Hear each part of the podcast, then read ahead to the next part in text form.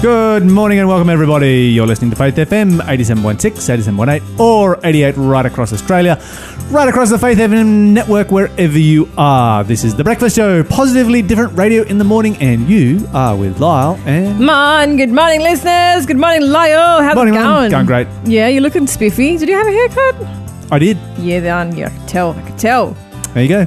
Do you know when I have a haircut, nobody notices, and when you have a little tiny trim, everyone notices? Because my hair gets all messy and shaggy, and yours always looks nice anyway. Yeah. Something like that, right? No, it's because my hair is so long. My hair goes all the way down my back, and um, and it's, once it's past your shoulders, people are like, oh, it's just long hair. So it doesn't matter like how long the long hair is. If it's you just take long, six, six it's inches just, off, and nobody would notice. I can cut a foot off my hair, and no one would notice. Literally. But have someone with short hair who doesn't. I think I, I think I could took an inch off. Yeah, well, that's exactly it. If, you know, if someone with short hair takes up a small amount of hair, because the hair is all up around their face and not down their back, it, you can immediately tell. Because people aren't looking at my back, they're looking at my face when they speak to me. So, yeah. Anyway. I love having short hair. Yeah. I get out of hair in bed in the morning, I look in the mirror, my hair is done. Wow, something tells me you've never tried long hair, so how would you know how to compare? I will have to show you a photo. Oh! Do you know what, Lyle? I have to confess something. You know how yesterday I said I was going to upload a picture of myself bald?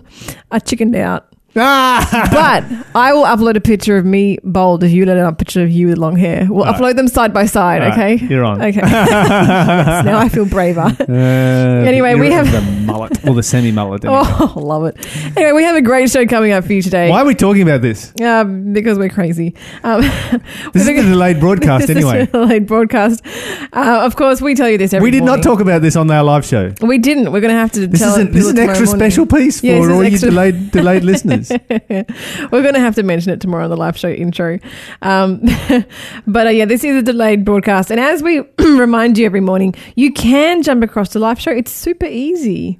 All you have to do is uh, go to our website, faith f m dot com dot a u. You must have remembered that by now. I've said it so many times. Uh, go to the live stream at the top of the page and press play. Or you can download the TuneIn app. As simple as that. And, of course, make sure you get the free version of the TuneIn app. We need to do a video tutorial, Mon, on oh, how to get the free a, version. That's a really good idea, Lyle. And we can stick it on, like, our Facebook and everything. Because a lot of people get confused, like, how do I get the free? You simply don't buy yes, anything. Push yes. the X. Push the X. And get the free, and then search for Faith F M Australia and then add us to your favourites. No, don't add us. Make us the only one. Yeah, that's it. That's it. Yeah, we yeah. like exclusivity. Oh, Lyle, you sound corrupt. Anyway, speaking of corruption, we do have an interesting Bible study. We talk about communism. Ooh, and uh, yeah, we have a great yes. interview with David Stojic on the topic of forgiveness. Very important. Very good for our health. And, uh, of course, we have some great good news coming up about books. We do indeed, and, yeah. and we're also going to be talking about uh, religious persecution in yes, Pakistan. Yes, yes. Stay tuned. Great show coming up for you today. Come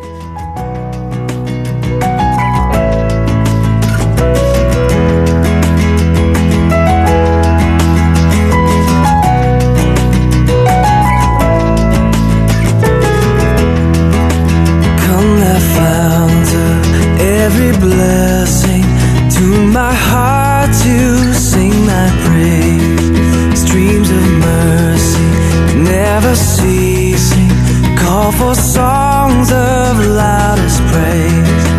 Teach me some melodious sonnet, sung by flaming tongues above. Praise the mountain, fix upon the mount of thy redeeming love.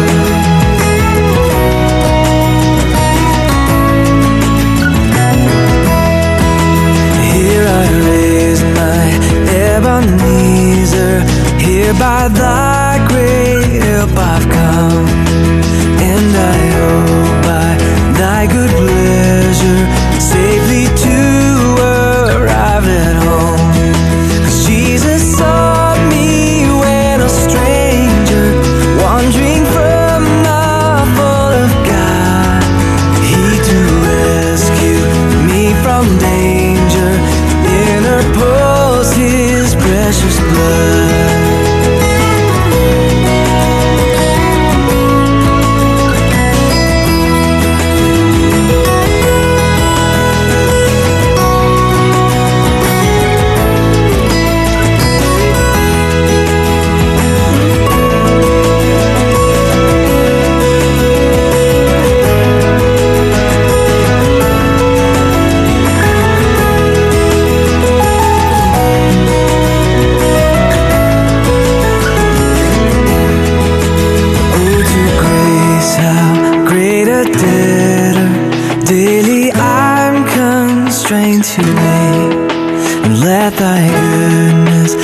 like a fetter by my wandering heart to leave. I'm prone to wander, Lord, I fear, prone to leave the God I love. Here's my heart, Lord, take and seal it, seal it for thy good son. Take and seal it, seal it for thy good son. Take and seal it, seal it for thy good son. Prone to wander, Lord, I feel it. Prone to leave the God I love. Here's my heart, Lord, take and seal it, seal it for courts above.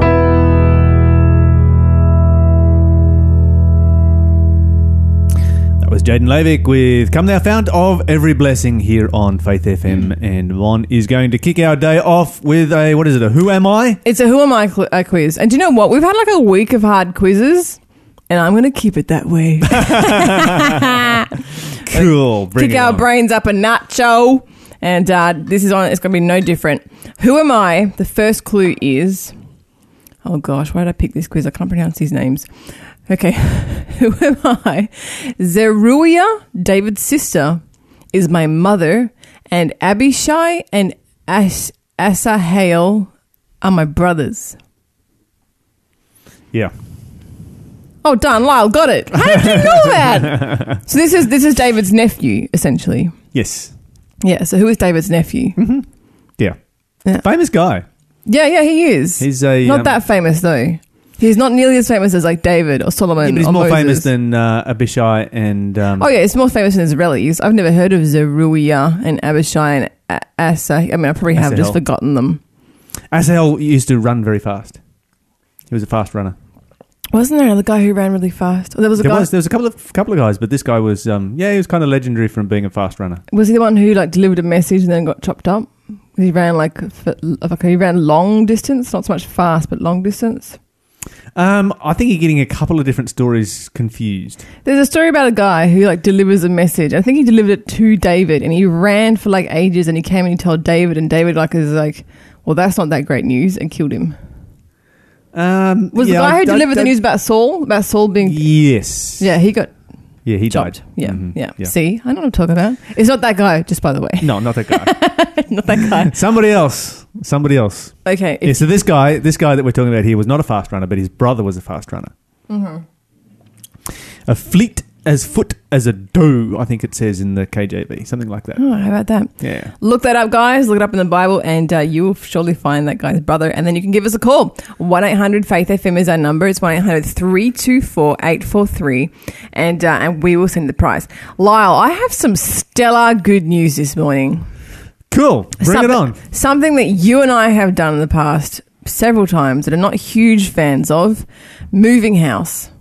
And it's so expensive, is it not? It's horrid. I hate moving yeah. house. I avoid yeah. it with a passion. It's just, ugh. I never realised how expensive it was to move house until I moved up here for Faith F M. Mm-hmm. So I moved from Melbourne to Newcastle, and uh, and boy, oh boy, I was so astounded at how much it cost. I, just a few months before I left uh, my workplace, my manager and her husband had retired from the same workplace where I was working down in Melbourne, and they had moved house. They moved house a little bit further north of of, of Newcastle, but it cost them six thousand dollars um, just in like having the people, the, the trucks come and pick up their stuff and, you know, cart it up here and put it in storage until they were ready with their new house. Like, I just couldn't believe Mm-hmm. just to move house. It costs that much money. Yeah, it's phenomenal. Like, it's like you don't want to do this. Yeah, like some, I, I was like, do you know what? Most of the time, I can't afford to move house. Like, that's expensive. I mean, the Lord, the Lord blessed me in that I, uh, I managed to move house. I think for like less than fifty bucks because I, I, I, um, I did a relocation. Mm-hmm. So I of got a van. Yeah, that's right. So often hire companies uh, when they have um, people hire their car. Let's say some tourists, they hire a car or a van, they drive it from Sydney to Melbourne on holiday, and then they leave it in Melbourne, they fly away from Melbourne instead of flying, you know, taking it back to Sydney. And then the company needs to get their vehicle back to the depot in Sydney. And so they have uh, something called relocation uh, deals, um, and there's often like third-party companies that organise all the relocation deals into one website, and you can go there and and, uh, and put up your hand and say, yep, I'll take that one. And, uh, and then they... Sometimes they pay you to do it, but often it's like a dollar a day or five dollars a day. And it's very cheap, but you're on a time limit, so you get you only have like two or three so you days. Get in, to get your stuff packed, get yeah, out of there. Exactly, it's not a sightseeing tour. Like you know, you're on a mission, mm-hmm. and uh, and they'll give you like sometimes they'll give you f- fuel allowance, and then obviously you have a mileage limit. So if you do want to take a detour, um, you, you know, if it's outside of your, your mileage allowance, you end up having to pay a little bit extra. So it's, and sometimes they'll like say, oh, you can take an extra day for like fifty bucks or something. So it's it's lots of different um different companies have different rules, and they all come together on these conglomerate websites. Someone that I use was called iMover, just in case anyone's interested. Anyway, so I did that, and I, I did two of those trips, Melbourne to Newcastle, and that was how I managed to move house up here so cheaply. And I'm very grateful to God for doing that, because I prayed really hard, because I was like, I, I six thousand dollars to move my stuff. Anyway. That's pretty full on. I know, right? So good news is coming out of England, where there's a business. It was a small independent bookshop in England, right? And um, they just, they weren't, They were having a hard time. It's it's called uh, October Books of Southampton, and they were struggling to afford uh, the rising rent prices um, of the building they have occupied since nineteen seventy-seven. That's the year my parents got married, mm-hmm. also the year Elvis died, nineteen seventy-seven. So the owners created a crowdfunding page um, for four hundred thousand dollars in the hopes that uh, they could maybe raise the funds and buy an old bank building just down the block, down the street. And uh, thankfully, hundreds of devoted customers and regular visitors, um, they offered donations um, and uh, and loans, and they helped to meet this crowdfunding goal. Isn't that incredible? It's like almost half a million dollars that they raised for this beloved bookshop. And so they managed to get they managed to buy the the building, and they thought they were just, you know, they thought that solved the problem, thought they were sitting pretty. And then they realized they had another financial issue. How are they going to move all these books to the new location without having to pay for expensive moving services? That's pretty you, crazy. It's a big bookstore. You can imagine all the inventory. That's way more stuff than any normal person would have in their house, right? To have a shop to be moved. I'd buy a truck. You'd, yeah, and then sell it. It recoups yeah. a lot. Well, guess how they solved this? This is so cool. So they put out a call again, and this time they called for people, and they formed a human conveyor belt in between their old store and the new location, which was about half a kilometre down the street. And then literally, like, they expected maybe a few dozen people to show up, but over two hundred people turned up, young and old. They lined the footpath, and they passed every single book, book by book, down the street. They That's moved insane. An entire bookshop. I got a picture. They moved an entire bookshop, book by book by book, down the street to the new bookshop. Isn't that just so cool? I wonder how. I wonder, wonder whether any books went missing in the process. Yeah, I was thinking that. Oh, maybe they like, stopped to have a read. This one looks interesting. That would be really distracting for me. I love I know, books. It would have taken me hours. I would have been like reading the back covers, reading the front, first page, last page, middle page. I went through my bookshelf yesterday. I had a bit of a chuck out, and uh, it was really hard because I pulled. Oh, like oh, I forgot I had this book. Oh, this one looks interesting. Uh-huh, that's right. And it's like oh, and it's it, it becomes a time-consuming process. Yeah, it does. It does. Cleaning out books is is the worst. I read a book um, just in the last six months uh, called The Art of Cleaning Up. It's a Japanese book uh, about this lady, Marie Kondo, who's um, created a whole method for decluttering uh, all your stuff. And, uh, and she says to do books and papers last, because people get so distracted and it takes them so long that if you do everything else first, because she does it sectional, she's like, you know, do your clothes and your kitchen and your laundry, that kind of thing. She says by the time you've got to your books and done everything else, you're sort of like in a rhythm, and mm-hmm. so you've sort of had a little bit of practice. But if you start with your books, you won't get far. There you go. Yeah. So these pedestrians, um, uh, sorry, pedestrians went past, and they often would ask, you know, what are you, what are you guys doing? And when they explain what was happening, pedestrians would jump in, yeah, yeah, yeah, and absolutely. help as well. That'd be cool. And they're not. How long did it take them? Uh, it doesn't say. I think it, they got done in a day. Got yeah. done in a day. Um, I mean, with that many people helping, you know, many hands makes uh, um, light work. But the other cool thing is, um, it just built such a sense of community on this city block. And, you know, obviously all the other businesses could see what was happening.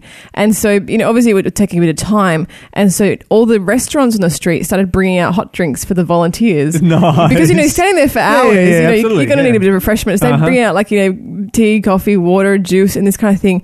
And just everyone got involved with helping yep. this small business move house. I just think it's the best but story it's ever. A, it's an amazing story. I love that story. I, I would have so joined that. I'll, I'll be like, uh, yeah, yep, same, yep, I'll same. stop here. Yeah. Yeah. Do you know what? I reckon they would have sold quite a bit as well because I, I reckon people would, you know, see a book come past and be like, oh, that looks good. I'm going to buy that later. Yeah. Well, this is true. Yeah, yeah. That's a, that's a very How to make people point. Look at every single piece it's of stuff that you have. Yeah.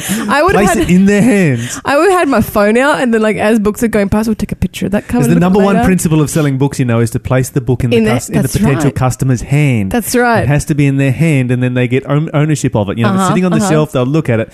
But if they, if you're talking to them and you actually pull it off the shelf and place it in their hand, mm-hmm. there's like, you know, a huge chunk of the sale right there. It is. This is coming from an experienced literature evangelist who's done door-to-door book work with it. Yeah, that's absolutely true. Right. Book sales, yeah. All kinds of techniques we had of um, getting people to hold a book. Well, I'm going to put up these pictures because it's really cool photography. There's like, you know, picture this huge long human chain, people passing books down the street. I want to put them up on our social media this morning and uh, and you can check out that story and, and have a little little gander at, at these wonderful people passing books all the way down the street. Anyway, Lyle, that was such a great story. I would love to hear some stories about, you know, something that's happened in your community that really brought your community together that made you think, do you know what? Maybe the world isn't such a bad place everywhere. Give us a call. one eight hundred Faith F M is our number. It's one eight hundred three two four eight four three.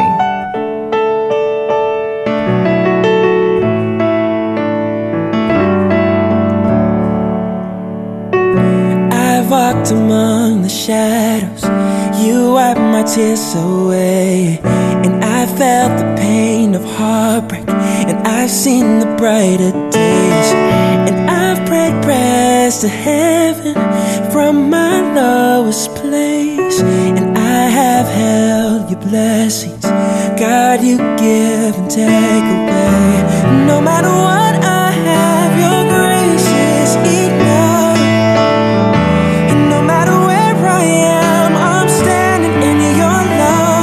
On the mountains I will bow my life to the one who set me there. In the valley I will lift my eyes to the one who sees me there. When I'm standing on the mountain I didn't get there on my own. When I'm walking through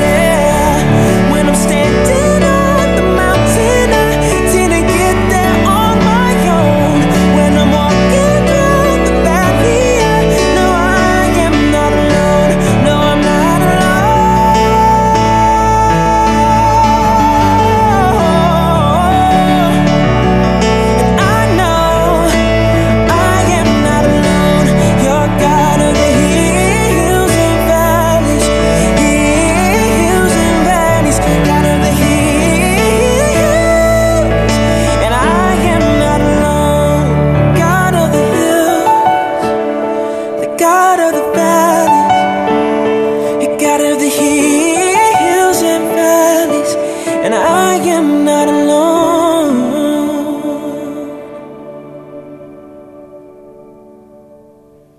You're listening to Torin Wells, Hills and Valleys, here on Faith F M, and we have another clue for our quiz. Yes. Oh, and by the way, indeed. Somebody texted in to thank us for the extra clue that we gave away. Nah, because they said they said that it could have been uh, David's niece, but apparently we gave away the gender.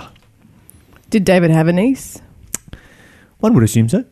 Oh, so we're assuming we we would assume that he had lots of nieces, but we don't know their names, do we? Probably not that immediately comes to mind if we do. Exactly. I didn't give away anything extra. Exactly. All right. All right. Because the answer is not David's niece or David's nephew. It's an actual name. That's right. Who am I? Who am I? Clue number two. Psalms sixty verse one tells how I struck down twelve thousand Edomites in the Valley of Salt.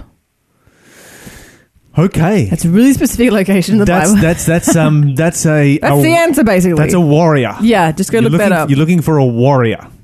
He was a nephew of David. Twelve thousand, man. Can you imagine? Like, just oh yeah, I'll take on twelve thousand. Had a little bit of help. okay, okay, okay. Yeah, had a little bit of help, but still twelve thousand. Yeah. Wow. Yeah, had some help. Okay, okay. Ah, very good. Give us a call if you know the answer. One eight hundred Faith F M. One eight hundred three two four eight four three. Okay, so if you're listening to the news this morning, you would have heard that Asia Bibi has just been, and I've probably got the pronunciation wrong, um, released from her uh, prison sentence. Uh, she was sentenced to death by hanging in Pakistan, um, and she is a, uh, an, a or an illiterate Punjabi farm worker. She's been in prison since two thousand ten, um, and the Supreme Court has finally overruled her sentence. Um, she was sentenced to hanging for the crime of blasphemy. Okay. Now, this was a very interesting case. Um, a Christian woman living in Pakistan. Uh, Pakistan only has two percent of the population are Christians. The blasphemy laws are, are, are, are you know, interesting laws because of the way they are often um, open to mishandling. Yeah. Like, uh...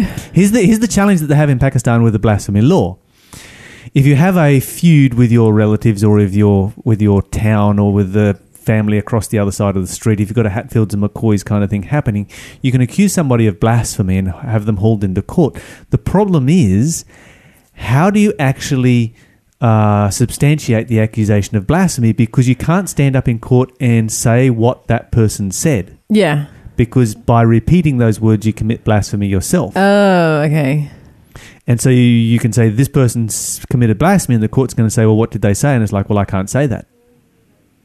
But, but either which way, he said, she said is like the worst thing to try and prove. Particularly in a, when you've got a, a, a situation here where this um, this Christian couple were the only, the only Christians in their community, and their whole community hated them with a passion, mm-hmm. and was trying to get them ejected from the community already. And what happened was that um, this lady was at the well.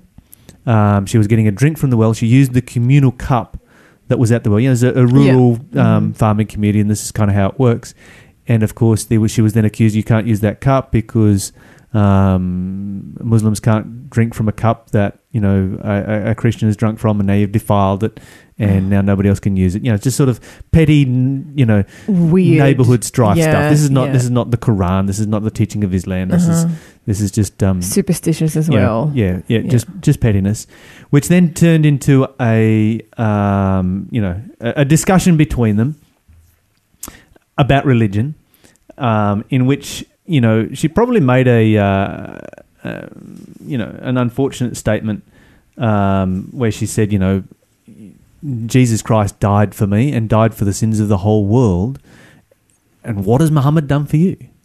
And that's considered blasphemy? Well, that's what she stated in court that she said. Okay. What the community claims that she said has never been stated in court because obviously they yeah, can't use uh-huh. those those uh-huh. words. And she was jailed for a year without charge, um, following which she was charged and then um, found guilty and condemned to death by hanging. Far out. Um, her local imam said that he cried uh, tears of joy over the sentencings when he heard the sentencing. That's disgusting. Um, yeah, it is really disgusting. It's, it's an interesting situation because you, you, you find, you know, all of this um, these uh, things that are taking place um, that, you know, are... You know, this is re- religious persecution. This is what you get when you get a union of church and state. Mm-hmm. And Pakistan doesn't have a union of church and state in the same way that, say, Iran or Saudi Arabia does, but it's still there. Yeah. And it's still a dangerous thing. Um, church and state should always remain separate, and they should never be, you know, connected together in, you know, in areas of worship. Um, but, yeah, the blasphemy laws have become one of the most common ways of settling scores in Pakistan. So it's, a, it's kind of a really... Uh, dodgy law. So she was locked up in solitary confinement where she had to cook her own food. Her um, jail cell for the last eight years has been two point four by three metres cell. Um, she's had to cook her own food because they've been worried that she'll be killed by poisoning. Um, and she's been in solitary for her safety because um, there's a, uh, well, the equivalent of a half a million dollar reward on her head for anyone who can kill her while she is in prison. How is that not against the law? Yeah, well, it is against the law, but, you know, it's like how do you actually track that all down and prosecute it uh, until something actually, you know, takes place, I guess. Now, what's been interesting is that the governor um, defended her, the local governor of, uh, of Lahore uh, defended her and defended her vigorously, mm-hmm. used to visit her on regular occasions in jail, and so he was assassinated. Are you serious? The uh, the Minister for Minority Affairs, um, you know, minority affairs, obviously Christians are a minority. He defended her as well, and uh, he was ambushed and shot to death. And the governor's son was then kidnapped and uh, held in captivity for about five months before being released. And so this is this is pre- some pretty serious stuff that has been taking place over the la- last eight years. And now, of course, you know, she has been acquitted of all charges. She's been found innocent, but it's like, well, how do you let her out of jail without her being killed? Yeah. And so she won't be out, you know, anytime in the next three weeks because they've got to try and figure out a way of getting her out of there. Um, without somebody taking her life. I think this is this is a time when other countries need to step up and say, do you know what, we'll grant you um, um, refugee status. Yeah, well, Spain, Italy and France have done so. Oh, good. Good on them. And Hats the only off. thing I'm disappointed in is that Australia didn't. Oh, come on, Australia. Or the United States or somewhere like, you know. Yeah. Uh, but, yeah, good on them. Absolutely. Um, I'm so glad that they did that. This is, um, but they need to get her out of the country to that country. Uh, and then even still find, you know, she's going to have to uh, go into witness protection and all mm-hmm. that kind of stuff when, once she arrives in whatever and her country family she needs ends to come in. too. Yeah, oh, of course, yeah, of yeah. course. Did yeah, you say she's been in prison for eight years? I thought you said a year. Eight years. Far out. Yeah. That poor woman. Yeah. That's disgraceful that people should treat each other like that just because of religious differences. Yeah, the governor described the law as being discriminati- discriminatory and abusive. Now, of course, this is a an Islamic person. You know, he's a, mm-hmm. he's a devout Muslim. Um, and that it was used to intimidate, coerce, harass, and persecute. Um, yeah, so it's uh, it's a um, they, they they they recently did a um, a survey, and um, around about five percent of the population stated that they, if they had the opportunity, they would um, they would kill her themselves with their own hands. Are you serious? Yeah. She's become like a like a symbol. Yeah, and this is why it was big news all over the news right now. Um, yeah, there's been books written about her. There's, um, you know, this she's the most well-known illiterate Punjabi uh, farm worker in the world mm-hmm. uh, right now, and uh, will continue to be so over as this plays out over the next few weeks. I really now, there's the fine. flip side to this coin. Mm-hmm. You know, because you've got five percent of the population who are up in arms. They've currently uh, blocked all the streets of all the major cities in Pakistan, and they are sa- claiming, you know, the, the radical Islam is claiming that those streets will remain blocked until she's dead. That's just crazy. But this is a small minority, and this is what we need to remember. This is a small minority because the judge who actually freed her, and several judges have resigned from the case, just resigned from being judges just to get away from the case because they just uh-huh. don't want to touch it. It's just too hot. Um, Cowards. Actually quoted from the Quran. And uh, But how can a five percent minority have the power to shut down every single major street in Pakistan? Yeah, if five percent of the population in Australia got up in arms, you would be amazed how much havoc five percent yeah, can create. It's that's crazy. a that's a you know it's a remark. But he quoted the Quran: "Tolerance is the basic principle of Islam." Um, and he said Islam condemns injustice and oppression. And so this guy, you know, Sahib al-Asr, we need to uh, we need to really, you know, support this guy because he's a Muslim. He's quoting the Quran. You know, most of these Muslims are all up in arms. I bet they've never read the Quran and realized this is what it actually teaches. Mm. You know, I've read most of the Quran myself, and it's like these guys don't have a leg to stand on. Um, they're just getting, you know, wound up over culture more than they are over what their act, what their uh, what their religion teaches. When when the governor was was um, assassinated, thousands of people turned up for his funeral. You know, and you had, uh, you know, there was five hundred clerics across the country that banned anyone from going, but they just like, no, we're going to go, we're going to, we're going to support this, and so you know, the vast majority of Pakistani people are celebrating that this event has taken place, and you've got this vocal small major- minority that is holding the country to ransom. It's disgusting, and do you know what? To be honest, I'm sure that reflects the same life of a lot of Christians lead, but they don't read the Bible. And they mess it up. And they mess it up. And I got to tell you that evangelical Christians sometimes scare me just as much as, mm-hmm. uh, you know, radical evangelical Christians, radical um, Radical minority, unread anything. yeah, radical unread people. Yeah, this is what yeah. it comes down to. Mm-hmm. It really, really does. It's, and it's, we have to remember it's our due to actually read uh, what, we, what we're claiming to uh, exemplify in our lives. Okay, so the, the lesson for you today is to go and read the Bible, mm-hmm.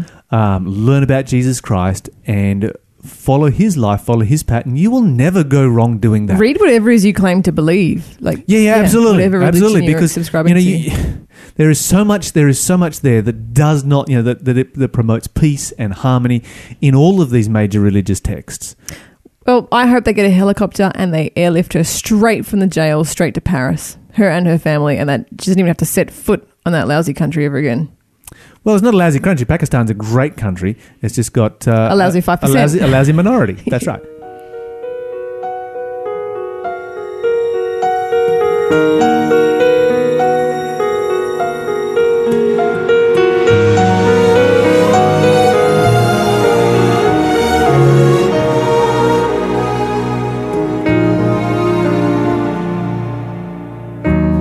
You say that you've had enough. You've given up on love. You think that you'll never trust. Well, I can see that your heart's been broken too many times. It was no wrong, now it's locked up so tight. And you're standing strong, but if you ever fall, just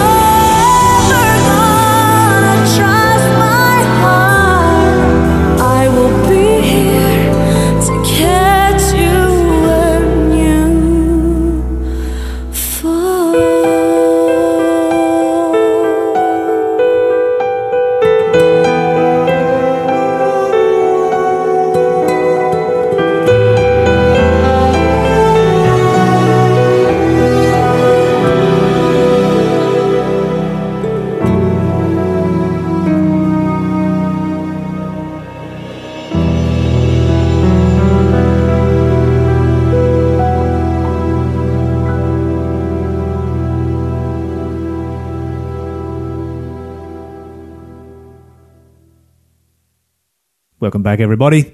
You're listening to Faith F M, eighty-seven point six, eighty-seven point eight, or eighty-eight, and we have David Stojic joining us, a regular contributor to the show.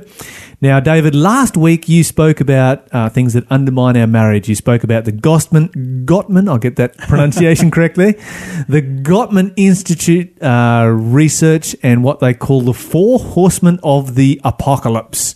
Yeah. Criticism, blaming, contempt, and stonewalling. Um, that if not addressed will destroy our marriage. Now, our topic for today is forgiveness. I'm very excited that you're talking about this, such an important subject.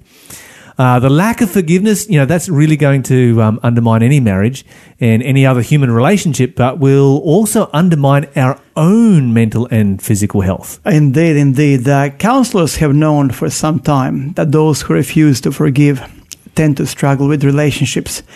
But that's not all.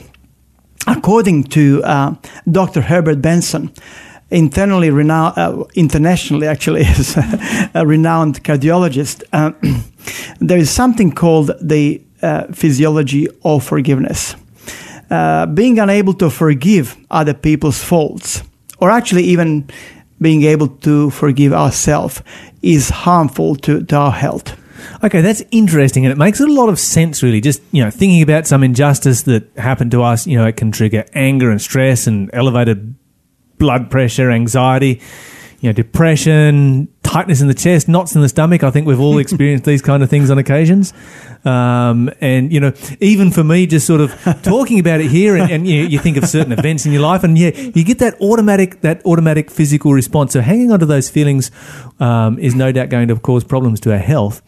And so that makes it really important. Some people might be a bit confused about what forgiveness is. Yeah. Um, you hear a lot of people say forgive and forget, and, you know, I wish it was just that easy. That's right. According to Online Dictionary, forgiveness is the process of giving up our right to retaliate toward an offender and ceasing to feel resentment against that offender. So people usually don't forget. Usually don't forget.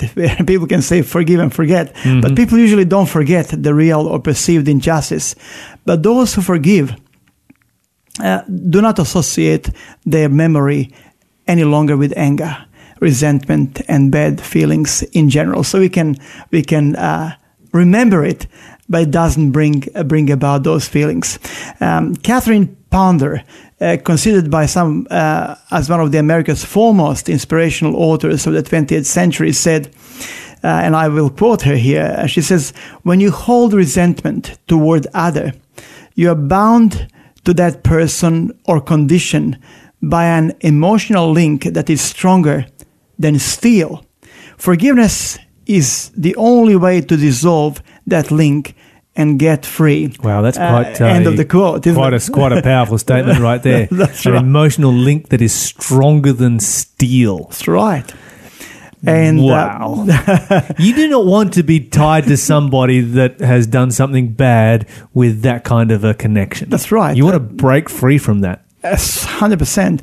That's why, you know, like uh, uh, she's mentioning that, that those bonds, when we do not forgive, are so strong to the person in whose company we don't like to be anyway. Mm. You know, so, but this is interesting. Someone else said, and I really, really like uh, what this person said. I, I, it's kind of an anonymous person. Could have been you, Lyle. It wasn't me. Unfortunately, I've never said anything particularly profound.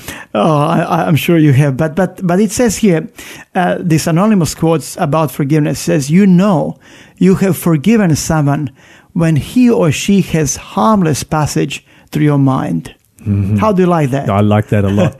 That's that's that's that's really, really quite profound and powerful. That's right. Hey, talking about anonymous um, quotes, um, do we know who it was that said that um, refusing to forgive someone is allowing them to live rent-free in your mind? I know the quote, but I can't remember. Uh, I can't remember who that is. Uh, that's that's that's. I might have even used that quote before. I've used that quote plenty of times, and, you know, when I first heard it, it had a really powerful impact on me. I'm like, that's profound. That's right. And so there's some of that. Yeah. Okay. So um, yeah, if you're the person who uh, who came up with that one in the first place, then um, give us a call. Let us know. Let us know the history behind it for sure. That's right. That's right.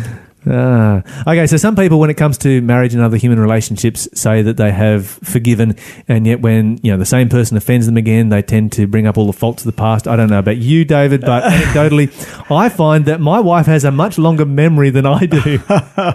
Well, I think we all do. Uh, so, so that's true.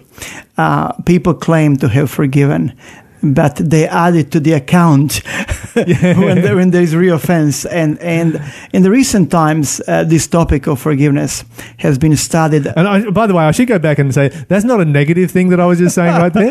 It's just that oh, yeah, I get into these conversations like, I don't remember that. And I don't remember. What, how do you remember these things? I have a very short-term memory. Uh, I, I'm glad that, that that your wife, if she listens to this program, you know, we'll, we'll just hear this. Yeah, yeah, that's right. Yeah, the second part. Not the first. Got yourself out of trouble. Yeah, yeah, yeah. I, I just, I was just sort of thinking that actually, that actually thought sounded really bad. But my wife is an amazing person, just for the record. Oh, I'm, I'm glad you said that, and so is mine. Uh, so, in the recent times, uh, this topic of forgiveness, Lyle, has been studied by a lot of people, and possibly by no one more than a psychologist and a professor at Virginia Commonwealth University in the U S A, uh, Doctor Everett Worthington. Uh, he has authored or co-authored more than twenty books on the topic of forgiveness and is considered as the foremost expert in the research on, for, on forgiveness. And I had the privilege of attending um, his seminar in Sydney just, uh, just a couple of years ago. And this is what he says about the attitude of those who truly forgive. Uh, and so I would like to, to quote that uh, again uh, fully. So I quote here Doctor Everett Worthington, the, the expert, we could say, on, on forgiveness. He, he says this: forgiveness is not an occasional act. It's a permanent attitude. It means you become less motivated to retaliate against someone who offended you. So I quote here Doctor Everett uh, Worthington: forgiveness is not an occasional act. It's a permanent attitude. It means you become less motivated to retaliate against someone who offended you, and more motivated by feelings of goodwill, despite the offender's hurtful actions. It doesn't mean forgetting or pardoning an offense. The end of the quote. That's very powerful. That reminds me about how Jesus spoke about forgiveness. Uh, you know, he, he actually talked about forgiveness a lot. And on, you know, one occasion he was asked by one of his key disciples, Peter, you know, how many times we should we forgive somebody who offends against us? You know, do you, do you just keep forgiving them forever? And, you know, the Jews at that time, of course, considered that um, three was a fair number. Yeah. You know, if somebody offended against you, three, you know, three strikes are out. That's right. um, and so Peter thought, well, you know, he'd been hanging around with Jesus. He knew the character of Jesus. And he's like, I'll be a bit generous here and, and add a few more. So let's let's double it just to be generous. Add one. That brings you up to seven. That's kind of like a perfect number right there. Um, and uh, he must have been rather surprised by what Jesus said. I'm just going to read this. This is from Matthew chapter eighteen, twenty-one and twenty-two. The Bible says, then Peter came to him, that's Jesus, and said, Lord, how often shall my brother sin against me and I forgive him? Up to seven times? Mm. He's gone all out. let's, let's, let's, let's do it seven times. Jesus said to him, I do not say to you up to seven times, but up to seventy times seven. So that's four hundred ninety. Now, I don't know about you, David, but I don't keep. You would have lost your track. Yeah, I don't keep, I don't keep those those kind of accounts. So some people think that, you know, this is just foolishness, um, as they don't understand the one who forgives is the one who benefits the most. And, and Jesus really, really brings this out very powerfully here, doesn't well, he? Well said. Uh, again, uh, it's consistent with what, uh, again, well, of course, Jesus is the primary source of that wonderful teaching and truth about forgiveness. But the, Doctor Everett Worthington, you know, he, he said it should be an attitude of forgiveness. And and uh, so it's very important to understand that forgiveness is uh, what it is and what it isn't. And um, uh, yeah. so, so maybe we can we can talk a little bit about yeah, that. Let's pick that up again and, and really go through that in detail after this short break. So, um, yeah, we'll listen to this song and we'll be right back after this.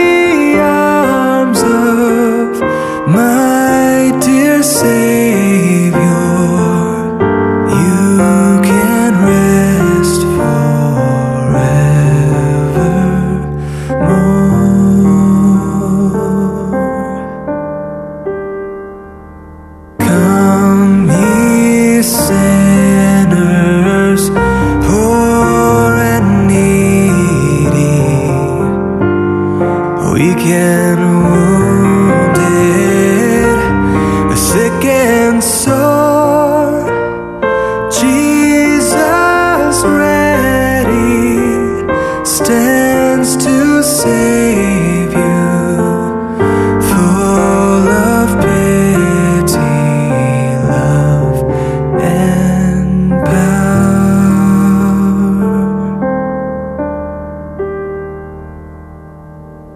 Welcome back, everybody. Um, we're here with David Stojic once again, talking about the subject of forgiveness and the benefit that it is not just to the person who forgives, but even more so, or who is forgiven, I should say, but even more so to the person who actually forgives. Even more so, yes. Yeah, yeah, yeah. And uh, we were talking about, you know, Jesus' teaching on forgiveness. Um, and so we're going to talk about, you know, what forgiveness isn't. Okay, well, it, it's really, really good to understand what it is and what it isn't, mm. because there's a lot of confusion about it. So Let's let's basically look at what forgiveness isn't. Okay. Uh, and this this basically has been also uh, in Doctor Worthington's literature. It's also in in, in Doctor Dick Tibbetts' literature uh, that that clarifies what what actually forgiveness isn't. Uh, forgiveness isn't condoning bad behavior.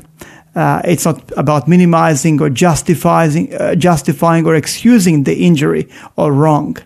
That's that's not what forgiveness is. Uh, it isn't um, about denying the other person's responsibility or absolving a crim- criminal or, uh, of his or her crime. That's not forgiveness.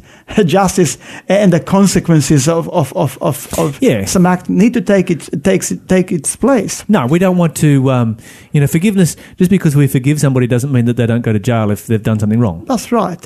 Uh, it does exactly. So so forgiveness is not waiving right to justice or compensation. Mm. You know, you you've done, say, for instance, you you you've done damage to to to me or to my property. God forbid. You know, and, and I say, okay, well, that's okay. I forgive you. But it doesn't mean that you are absolved from basically compensation. Compensation, yeah, of course. Uh, uh, it, it, forgiveness is not about inflict, inflicting vengeance or seeking revenge. Uh, it's not about eye for an eye, because God says, uh, "Vengeance is mine." Mm-hmm. Uh, God says, "I'll make sure I have the big picture, and I'll, I'll, I'll, I'll do the the, the, the the justice here." Forgiveness is not about choosing to stay in an abusive relationship or, an, or environment. If somebody is being constantly abused, uh, forgiving uh, doesn't mean that you have to stay and be abused forever and ever. It may mean that you may need to remove ourselves, but you can still forgive. Mm-hmm, mm-hmm. And and there is another author who wrote on this topic of forgiveness. Uh, C R Strawn uh, very s- succinctly explains what forgiveness is and what it isn't. He says, forgiveness has nothing to do with absolving a crime of his, a criminal of his crime. It has everything to do with relieving oneself of the burden of being a victim, letting go of the pain, transforming oneself from victim to survivor. What do you think of that? Yeah, I really, we have uh, we're going we're going to call this um, this particular show the um, the breakfast show, full of profound statements. That's right. This is truly a profound statement. Yes. It's moving from the mentality. It's ceasing to be a victim and it's becoming a survivor. That's and right. So you need to ask yourself right now, if you're a listener today and somebody has done you a tremendous wrong, yep. are you a victim or are you a survivor? That's right. And if you are still a victim, yeah. then forgiveness is something that will move you from being a victim to being a survivor and bring about a tremendous amount of Uh, mental health benefits yeah.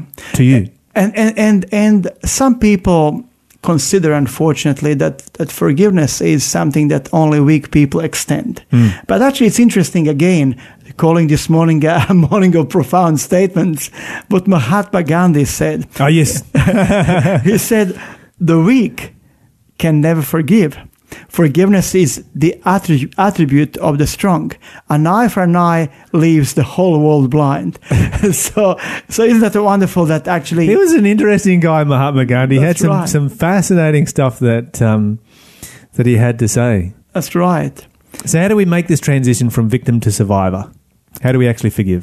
Well, uh, I, I really like, uh, I, I have a, I have a, a person that I really appreciate. Uh, I appreciate many people, but one of them is, is uh, Doctor Arlene Taylor. Uh, Doctor Arlene Taylor says that the change of any kind starts with the right mindset. Uh, if we say to ourselves, in our mind, I will never forgive someone, we will probably never forgive, if that's our mindset. But if you reframe it and say, uh, to forgive person X or person Y is very hard, but with God's help, I can do it, uh, we will most likely in time be able to forgive. And, and, and I say to everyone, when they face great injustice, when they grace, face great pain, think of the greatest example of forgiveness, Jesus Christ, who from the cross mm. prayed, Father, forgive them, for they know not what they do. And I find that in my own personal experience, forgiveness rolls a weight, a massive weight off your shoulders. It does. And when you, you know, you experience it for the first time, you experience the power of it, of, you know, forgiving somebody. Uh, it's a tremendous, it's a tremendous, it's a tremendous experience, and it may be hard to get there. Once you get there, it's just going to be, you know, mind blowing, and then it becomes easier after that because you've got that positive experience to look forward to. You've got that you can look back and okay, last time I forgave somebody, and it felt like this. Yeah. Now I'm free. That's right. How much and, does it... And, and it's like, okay, I want to be free again. I want to have that experience again. It becomes so much... Every time you forgive, becomes easier. That's right.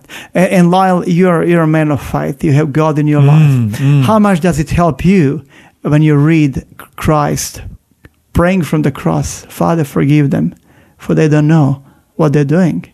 In all of the profound statements that we've yeah. spoken of this morning, that's is there great... anything more profound than that? No, it's not. You know, this is a, this is a man that's being yeah. executed. He's being crucified. Yeah.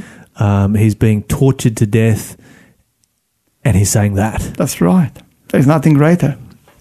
Now, are the levels of forgiveness? Are, are the levels of forgiveness? Are, sorry, are there? I'll, I'll I'll say this right. Are there levels of forgiveness, or is it an, uh, an all or nothing kind of thing?